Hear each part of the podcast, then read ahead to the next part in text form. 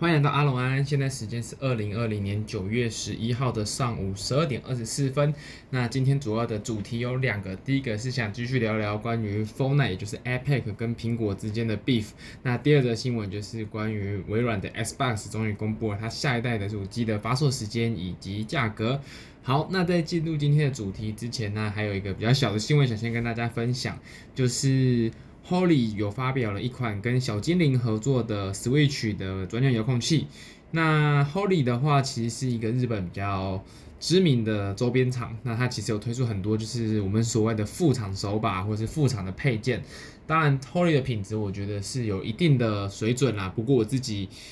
呃，还是会比较偏好使用原厂的手把，但是呃，想分享这个新闻，主要是因为 Holy 推出了跟小精灵合作的 Switch 手把，那这个手把它的造型非常的可爱，就是它上面有印非常大的那个小精灵，就是那个吃豆人 Pac-Man 的那个图案，并且。它在呃手把上面是有包含了连发功能，以及它在手把的背后有加上两颗定制的按键，就是你可以自定义说，呃手把背后这两颗按键你要定义成哪些。那我想大部分的玩家应该会把它定义成 R 三因为香菇头你要同时负责操作方向的时候呢，你要再加上。按下去的功能其实会影响到操作，尤其是一些像是《魔物猎人》之类比较吃操作的游戏的话，那你在同时移动，那你又要奔跑，你就是需要按到 R 三按键的话，其实是相对来说比较不顺手。所以，呃，主要吸引我的点是，第一个是它外形很可爱啦，那再加上它有连发功能，以及有呃背后自定义按键。那虽然这一款手把它是只支援掌机模式，就是它是没有无线功能的，必须要把这个手把插在。Switch 的那个主机上面，那你只能用携带模式去进行游玩。那虽然它不支援无线功能，比较可惜啊。不过因为它的造型很可爱，然后加上它又有自定义按键以及连发功能，所以我觉得，呃，以造型来说是外形，我觉得蛮不错的啦。那功能性也不错，那虽然没有无线是有点可惜，我觉得还是非非常值得入手的一款手把。好，那接下来就进入今天的主题，也是。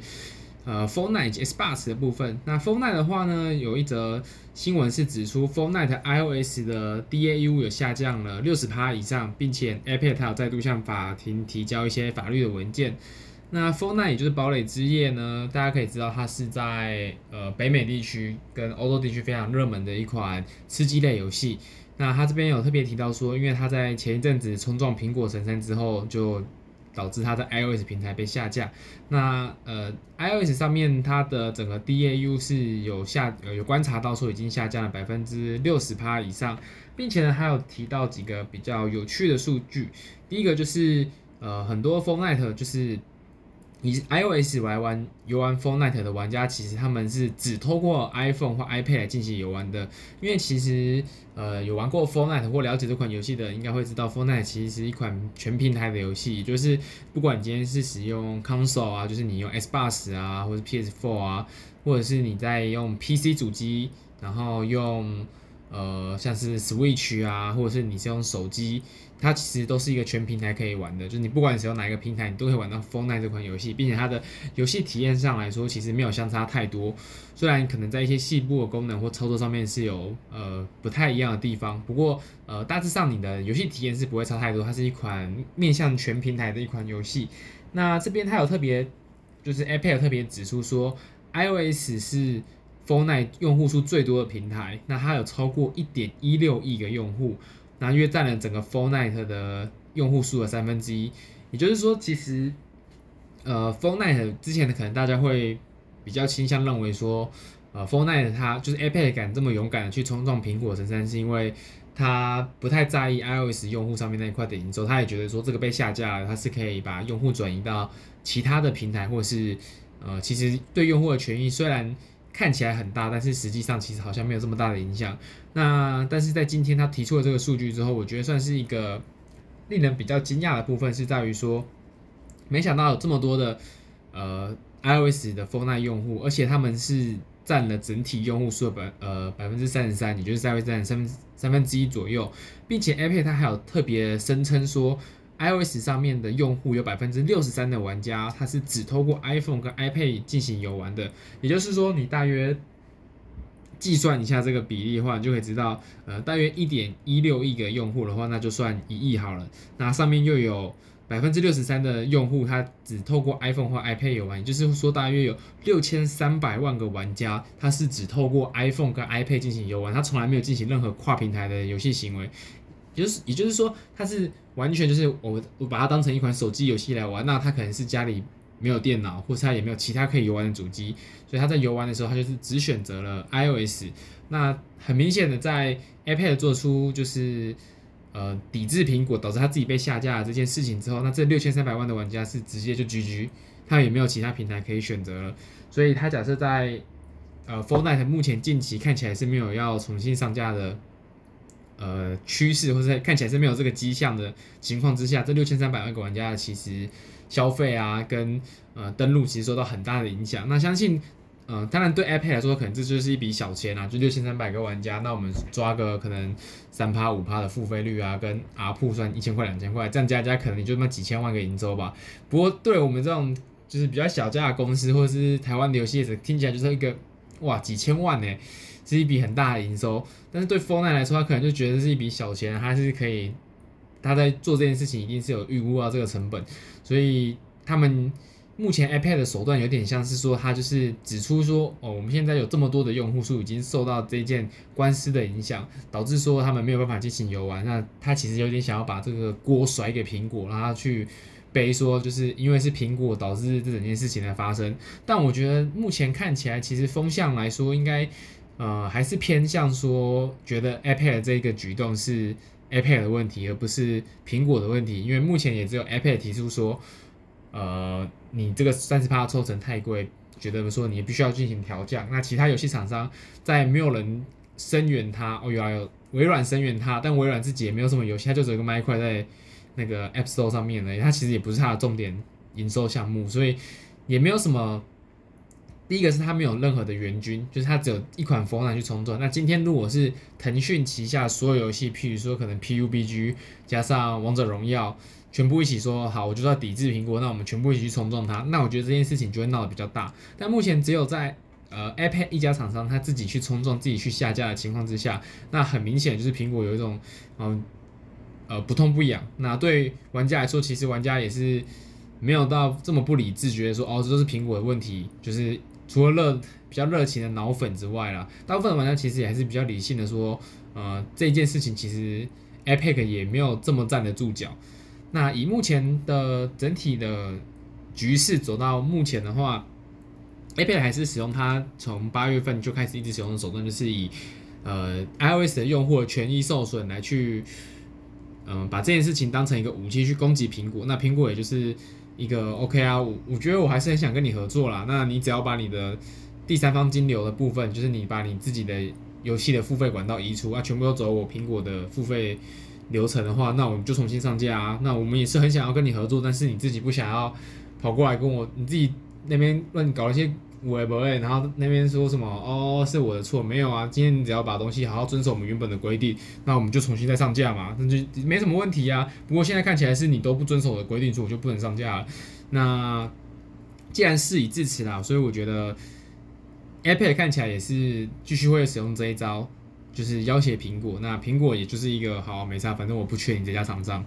导致说呃目前就是有点僵在这边。但两边一定会再提出各种有利的证据啦。那我觉得，其实对于我们这种比较小家的开发商来说，主要还是可以看到说，呃，因为在法庭上嘛，你两边双方在攻防的时候，一定会互相提出对自己有利的数据。那这其中其实像是刚刚有揭露到说，Fortnite 实际的用户数跟它的呃独占的 iOS 独占的用户数到呃大概有多少？那其实我觉得这就是一个很值得关注的数据。毕竟，呃，你一般情况下，iPad 它其实也没有上市，它也不需要发布财报。那加上，呃，你在头牌的这种顶尖的游戏，你根本没有办法去用一些比较好的，就是譬如说数据观测平台去做准确的预测。就譬如说你用 App Annie 或是 Sensor Tower 之类的工具，其实是对于一些头部游戏，它的预测是非常的不精准。就它可能估了一个数字，那那个数字也只是它，呃，从各种综合情报来说所估出来的一个，呃，大约略的营收。那你如果有曾经上过排行榜，或是你的游戏有就是比较靠前的段次，你就会发现，其实，在比较越靠近排名第一名的时候，你的预估值是越来越不准的。就譬如说，你可能原本的营收是一百万美金好了，那在 Sensor Tower 上可能就会显示说你只有八十万或者只有五十万，那也有可能它有高估的情形，就是你其实没有赚这么多钱，但是你出去的数据它就是推估说是你在一个营收比较高的档位。那这也是 Sensor Tower 比较难去跟 App Annie 这种第三方厂商比较难克服的，因为他们就算呃。串接再多的 app，那他去买再多的点，其实你也很难去准确的 get 到说到底这一款游戏的实际人数跟营收到底是怎么样。所以既然呃把 Epic 跟苹果把这件事情扯到台面上了，那我觉得我们这种吃瓜群众就是好好看他们接下来会提出什么样的证据，或是有什么样的说法可以继续去炒这件事情吧。好，那接着下一则其实其实也是跟 Fortnite 有关啦。那 Epic 它有特别提醒说玩。呃，iOS 的用户，如果你在九月一号之后使用 Apple ID 的话，是没有办法进行进行登录堡垒之夜的。就是你在九月十一号之后，你必须要把你的 Apple ID 更换成他们自己 Epic 的账号。那如果你没有 Epic 账号的话，他们也可以帮助你去申请，那或者是你可以做一些转移，把你的原本的游戏资料转移到 Epic 账号之下。那其实苹呃。会发生这件事情其实也不意外啊，因为它苹果把直接把 iPad 的整个开发者账号都移掉嘛，那它 Apple ID 的那个绑定其实也是跟它是直接绑在某个游戏上，所以接下来苹果 Apple ID 会不能使用也是在合理的呃范围之内啦。那 iPad 想要处理这件事情，当然就是跟我们这种厂商一样，就是你你必须要把你的用户资料绑定到你自己的平台，譬如说你可能是橘子，或是你可能看你就是会有一些像是。啊，冰放啊，或者是一些其他的第三方平台，或是你是买卡的啊，这种是你可以走自己的登录系统，让玩家不用去串接 FB、Google 或者是这种第三方的平台，因为只要你是接第三方的，你就会有一个命脉把持在对方手上。譬如说，假设今天 FB 维修好了，那所有你使用 FB 登录的账号一定都是不能登录的，那这件事情你也无能为力，玩家就会来靠邀你说为什么你的游戏。F 一坏掉，那你也知道这件事情跟你没什么关系，就是 F B 在维修嘛，你就只能等它修好啊。不过 F B 要维修，它也不会跟全部 F B 用户说，哎、不好意思哦，我今天呃某某游戏的登录正在进行维修，或者是我的 S D K 啊，或者是什么鬼东西突然间坏掉了，导致玩游戏玩家不能玩。那玩家第一个想到就是哦，就是你们游戏厂商出包嘛，我们就第一线会面对到游戏那些玩家冲击的呃人。那 FB 它其实也没差，反正不能登录，到时候可以登录了。那我也不是靠你这个登录赚钱的，我就好，我就慢慢修就好了嘛。所以，呃，你使用这种第三方登录，相对就是要承担这种风险啦。那呃，苹果其实之前它就在发表说要使用 Apple ID 的时候，就有特别强调说，如果你今天的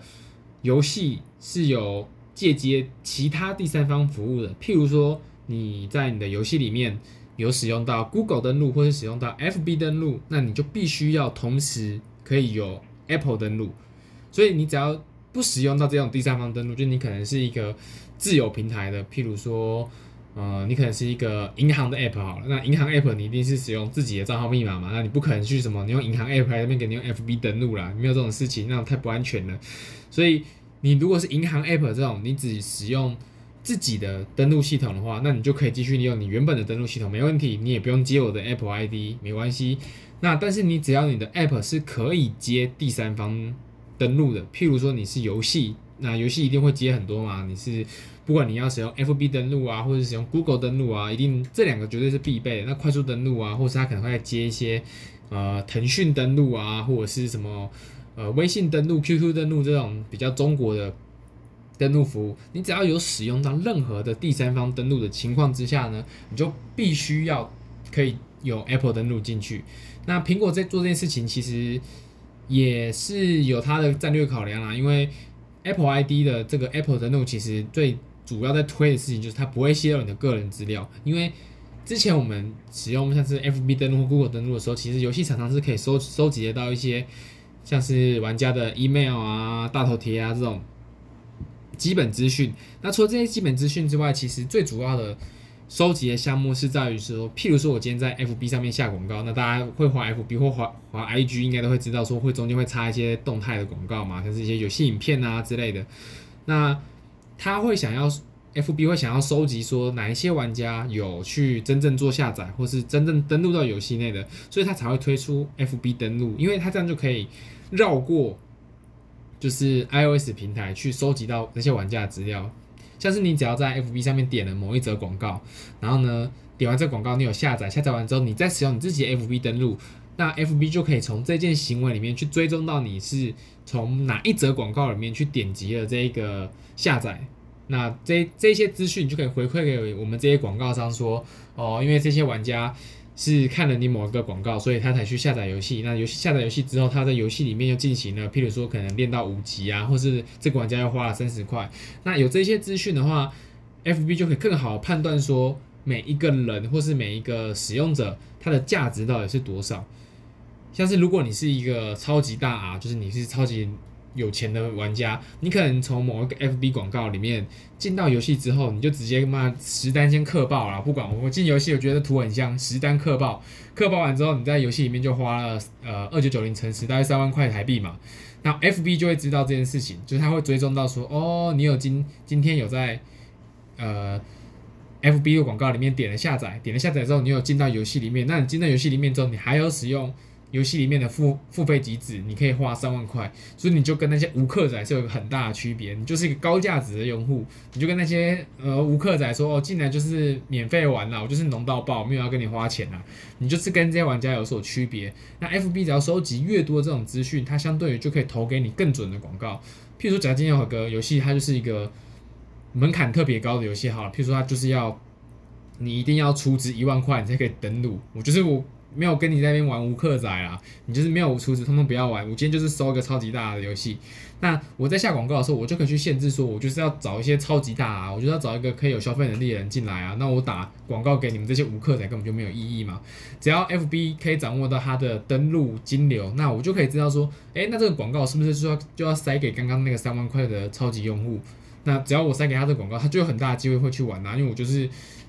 目标是锁定给你的嘛，所以你你这个广告就可以触及到有效的人。那 FB 其实在做这件事情的时候，它很大一部分是改进了以前我们在广告业没有办法去追踪，或是没有办法去判断说，呃，到底打到哪一些人是真正是不是我们的准确的目标用户。像是我之前假设我在报纸上面下一个广告，或我在电视投放一个广告，那就是所有玩家或是所有的人民他都会看到，因为你看，假设是报纸好了，你顶多就是说哦，某家报某家报纸可能，譬如苹果日报可能比较偏向年轻的用户，那可能譬如说联合报之类，它可能就是比较偏向中年的用户。我随便举例啊，不一定。那这个数据我也没有，就就可能是你只能用报纸的。呃，一些风格啊，或者是它的定位，去稍微约略区分说哪一些报纸是什么样的人看的。那这个也没有准确的数据，因为你根本不知道说那些呃一些报社提供你的数据是真的还是假的，因为他自己可能也不是那么清楚。就是他除了那些呃月订阅用户或者是每日有订阅的人，他们比较有一些准确的资料，因为他要寄寄给你嘛，他要寄他至少知道你家地址在哪里，肯定会大概收集一下说你是几岁的人啊，你是在干嘛的。除了这种订阅用户以外，那超商通路的这种，他就根本没有办法追踪，因为虽然超商也在做这种追踪的事情啊，就是你在如果你有在超商打工过的话，你应该知道他的那个 POS 机后面是可以按住那个这个人是几岁的。不过我相信大部分的店员一定没有在聊聊你这件事情，他就随便戳一个，就是哦这么他看起来就是哦不管二十岁好了，那么每个人都戳二十岁，那其他根本就看起来三四十岁，那你也不知道啊，就说我不知道，他看起来就特别年轻嘛，所以虽然超商也想追踪，但是这个追踪成效就不好。那你以前在这种传统媒体，就是假设以报纸来说的话，它虽然可以做到一个约略区分你的族群是什么，但你并没有办法很有效的去打到说你真正想要打到的人。譬如说，你今天做就是我刚刚讲那种高价值的一万块美金的超级大的游戏好了，那你根本不知道我买报纸的哪一个人是看起来特别有钱的，你去看什么？看他手表吗？或者看他穿西装吗？不是吧？你根本不知道啊，所以你就只能说广撒哦，我每个人都。就是都撒，那总之撒了可能十万人、一百万里面，那这个人是一百万里面收入最高的人，他一定是超级大嘛。但是你就是没有办法准确去预估说你的整个广告成效是怎么样。但 FB 它自从他自己做广告商之后，那加上他又把登录啊或是一些追踪埋在所有的地方，他就把这件事情优化的非常的好，就是你今天就可以完全知道说这个玩家他的用户是。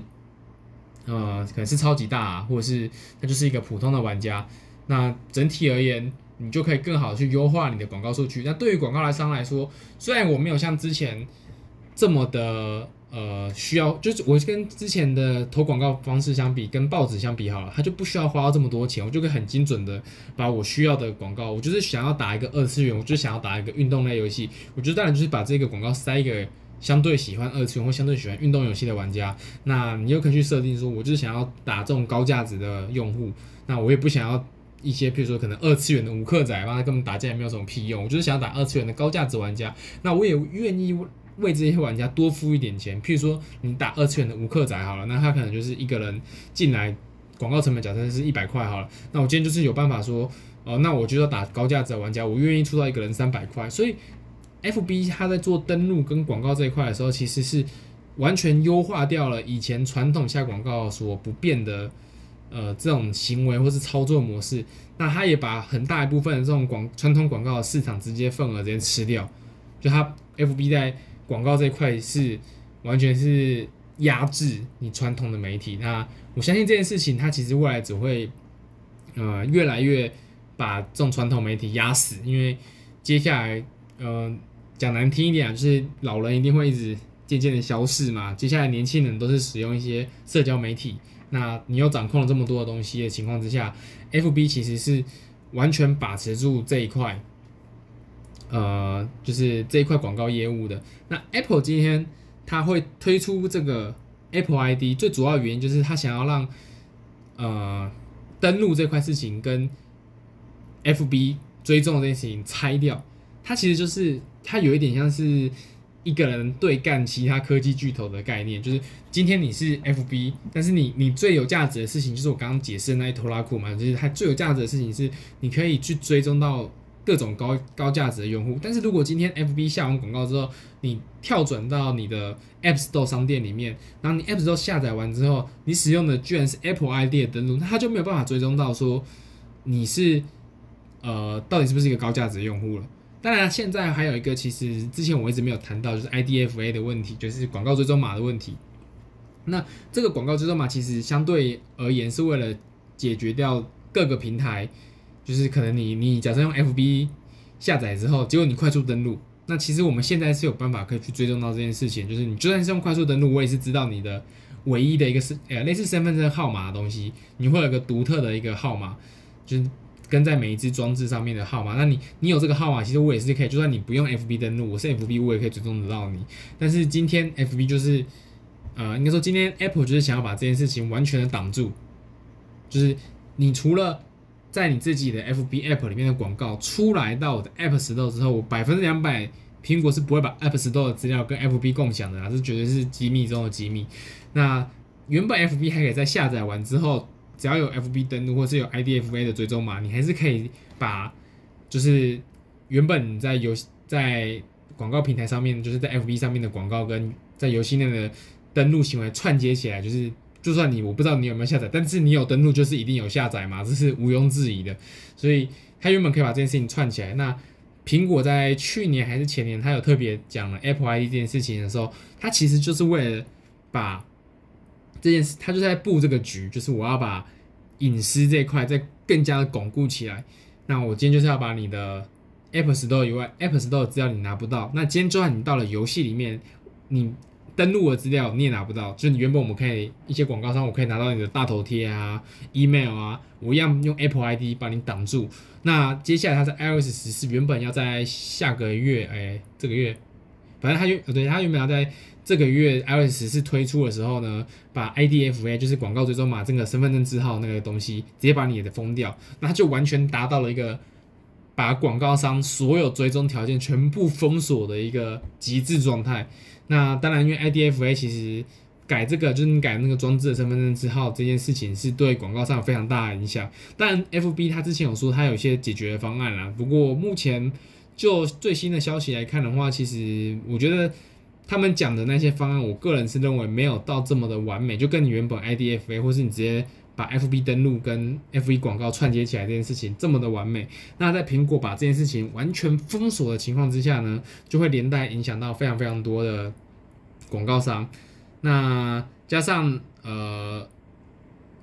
呃，可能对一些比较科技巨头，像是 Google 或 FB，它可能相对来说就只是追踪的没这么准，它还是可以追踪得到。但对于一些比较小家的厂商啊，或是对于一些呃，就是你的嗯、可能你的追踪的技术没有这么强的一些比较次级，也不能说次级啊，其实它它可能也是非常厉害的公司，但是它的技术力并没有达到像是 Google 或 FB 这么强大的时候，它一定或多或少会受到非常大的呃或多或少受到比较。呃，剧烈的影响。那回到就是 APEC 跟 Apple ID 这件事情，刚扯了比较远了。那我觉得说，嗯，APEC 这个事件其实它只是一个算是起，算是，嗯、呃，导起火点吧。它它其实还没有烧到非常的剧烈，因为这个就是它目前在冲撞 Apple 接下来想要走路。Apple 想要走路，其实它往服务商转换的这个。呃，情况之下，它势必会去侵占到原本科技巨头，包含 Facebook 啊，或是 Google 啊，他们这种以广告业务为为生的这些巨头公司。那 Apple 算是它是从硬体往软体走，那 FB 跟 FB 比较不一样了。那 Google 它是从软体往硬体靠，两边其实有在交界的地方，一定会产生这种比较大的一些斗争，或是它相对来说。会去侵占到对方的利润，呃，以目前的情况来看，我觉得虽然刚刚只是提到说 APEC 玩家接下来不能使用 Apple ID 进行继续进行登录，不过我觉得这件事情其实后续会衍生到非常非常多的呃问题，或者是其实后面还蛮有可看性的啦，因为刚刚提到那么多关于 Apple ID 它的布局嘛，以及 APEC 接下来它其实是想要呃在把苹果的。他其实想要从苹果手上拿回一部分的权利，就是刚有点类似 FB 想要把广告的控制的权利拿回来。那 Apple 其实也想要把，就是对于玩家的平台的这件事情的一个控制力再取回来，因为他想要把，呃，呃，准确来说，他其实比较想要把，就是你你不管是使用 iPhone 或是你现在使用 PC，那不管他你使用哪个平台，你进到 Phone 台之后，你玩的都是同一款游戏，就是他。应该要把整个利润啊，跟所有的呃客观的条件，不管是你的游玩方法操控性，或者是你可以体验到的游戏内容，他想要一致的同步下来，所以他还特别拿这件事情去呃跟 Apple 去做一个叫板。不过我觉得以目前的情况啊，看起来还是 Apple 略胜一筹。那整体而言，其实嗯。接下来，我觉得还是可以再持续关注这件事情后续会发生，呃，发展成什么样的一个局面。因为刚刚提到嘛，Apple 家想要做的其实不不单只是 Apple ID 或者是呃针对 iPad 这家公司，因为你针对 iPad 其实相对而言，其实跟腾讯也算是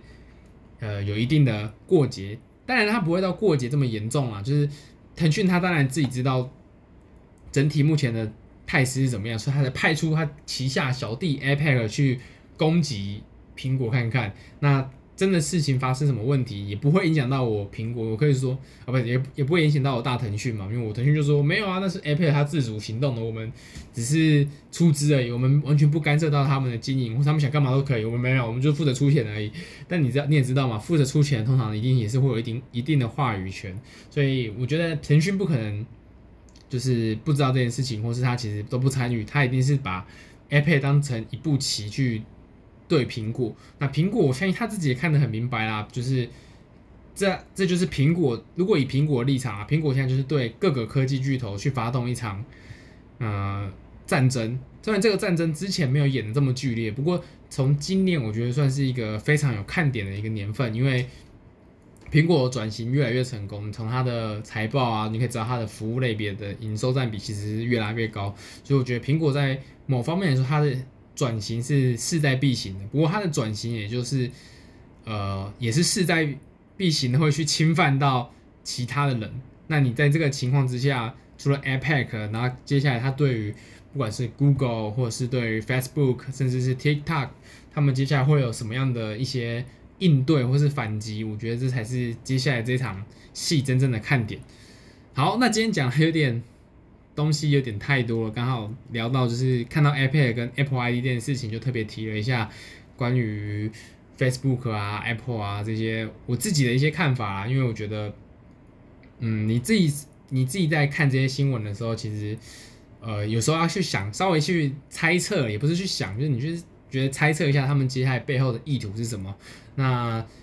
这些毕竟这些科技巨头其实跟我们这种游戏厂商啊，或是甚至对于每一个使用者来说，其实。都是切身相关的啦。你毕竟你每天都使用手机嘛，你每天都会打开游戏嘛，或者是你每天至少你不玩游戏，你至少也会滑个社交软体。这些科技巨头们，他们掌控的就是一个人生活当中，就是一整天的时间里面的大部分时间。因为你的手机就是使用 Google 的 Android 系统，或是你使用 Apple 的 iOS 系统。那你在滑的 FB，或者是但不说 F B Z 本身嘛，你在滑的 FB、IG，全部都是它。FB 旗下的东西，甚至你在使用的通讯软体 WhatsApp 啊，它也是 FB 旗下的软体。那当然，如果接下来你在你在中国，你是使用的可能是微博啊，然后你使用的是 WeChat 啊，那这些全部都是腾讯的东西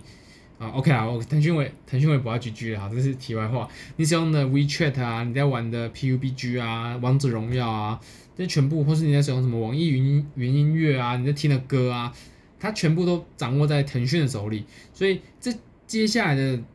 嗯、呃，应该说接下来这几个月，我觉得这件事情势必会越演越烈。那这个 APEC 只是一个导火索，或是它只是一个起点。接下来，我觉得我们可以再继续观察看看后面会有一些什么样新的变化。那有一些新的消息的话，再跟大家继续在这边分享。好，今天本来说要讲两个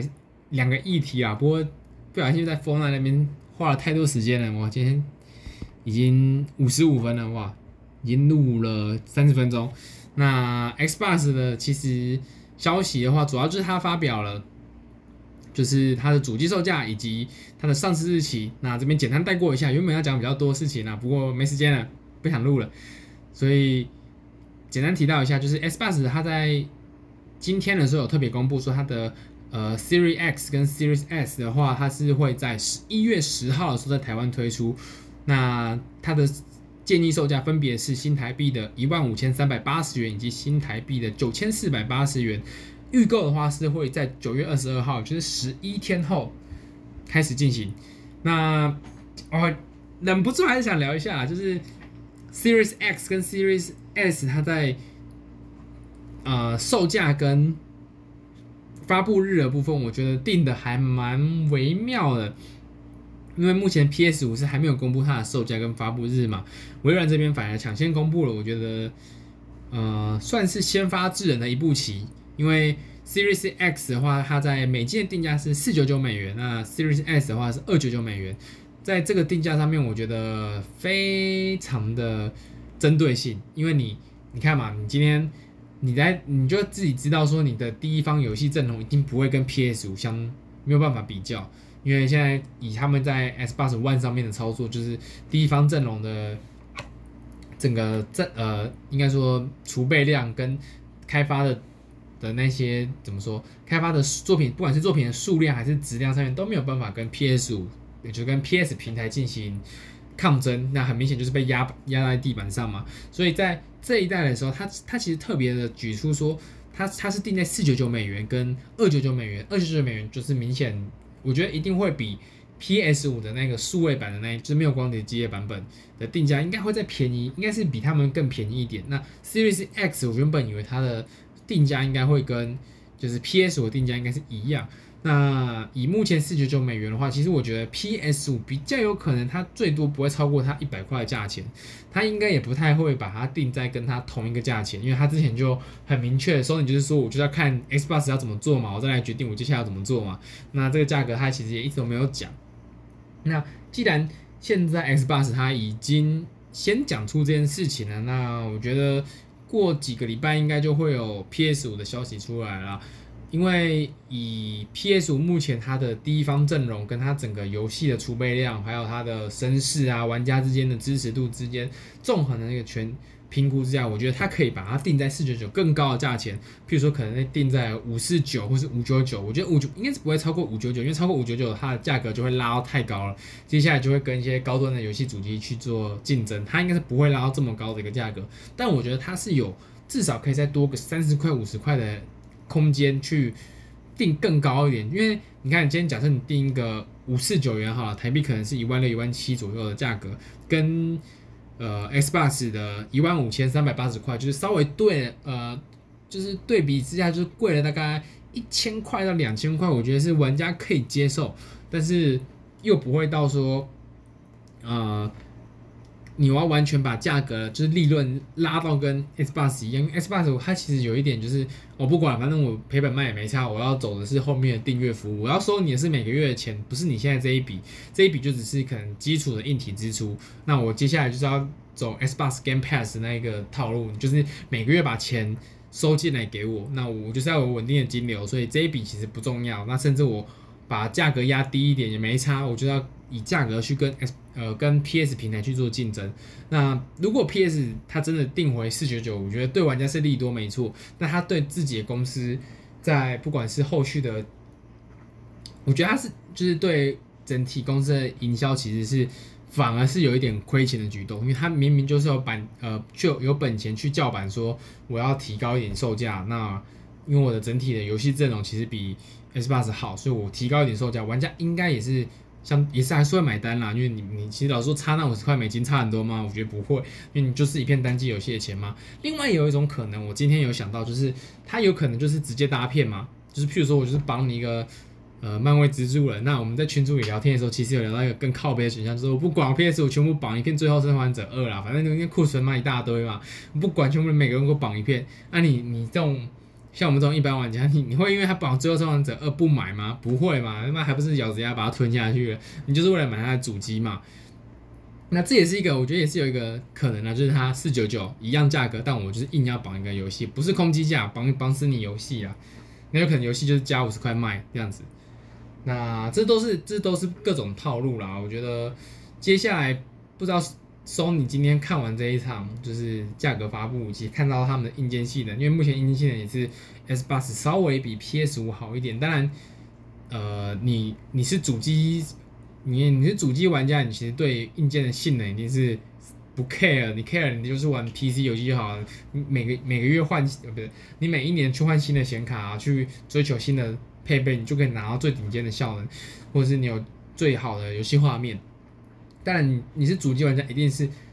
比较不 care。我们就是想要无脑玩啊，我们就是游戏吃进去就妈打到爽，你也不用担心说什么我们显示卡们驱动啊杀小杀小的，或者是说什么哦，今天的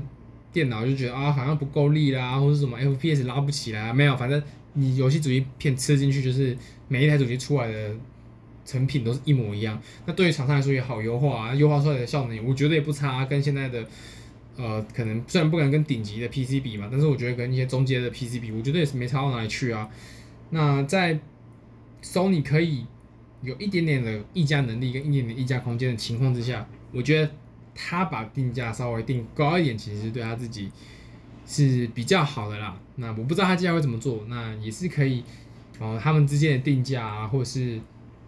呃，接下来 Sony 会采取什么样的策略去应对 Xbox？虽然，呃。P.S. 呃，P.S. 你可能在最近他不太把 Xbox 当成一个对手，但是谁知道？因为主机主机大战每一年都会嗯嗯不小心就给他翻转一下，像之前 P.S. 三到 Xbox 三六零势均力敌嘛，Xbox 跟 P.S. Two 我觉得 Xbox 也是有后来居上的趋势，虽然在现在的 Xbox One 跟那个 P.S. 四的时期有上就是整体而言有走弱，但是谁知道？说不定微软在就是 Xbox Series X 上面就直接来个大发力，直接什么我第一方厂商的游戏什么粗暴，就是怎么整个整合全部都给它灌下去，也不一定谁知道后续会后续会出现什么样的情况。那 Sony 感觉他也是不太会去小看对手，就是他应该是非常的认真在重视这件事。有可能他们现在在加班讨论说我们今天要怎么办呢？也不知道嘛。那呃整体而言，我觉得可以再继续观察啦。就是再接着看下去吧。虽然 S8 这这一块我也是有蛮多东西想要聊的啦，但是目前还是碍于时间，不行，我真的要去洗澡睡觉了，不然明天上班又要又要爆炸了。好啦，就先这样，拜拜。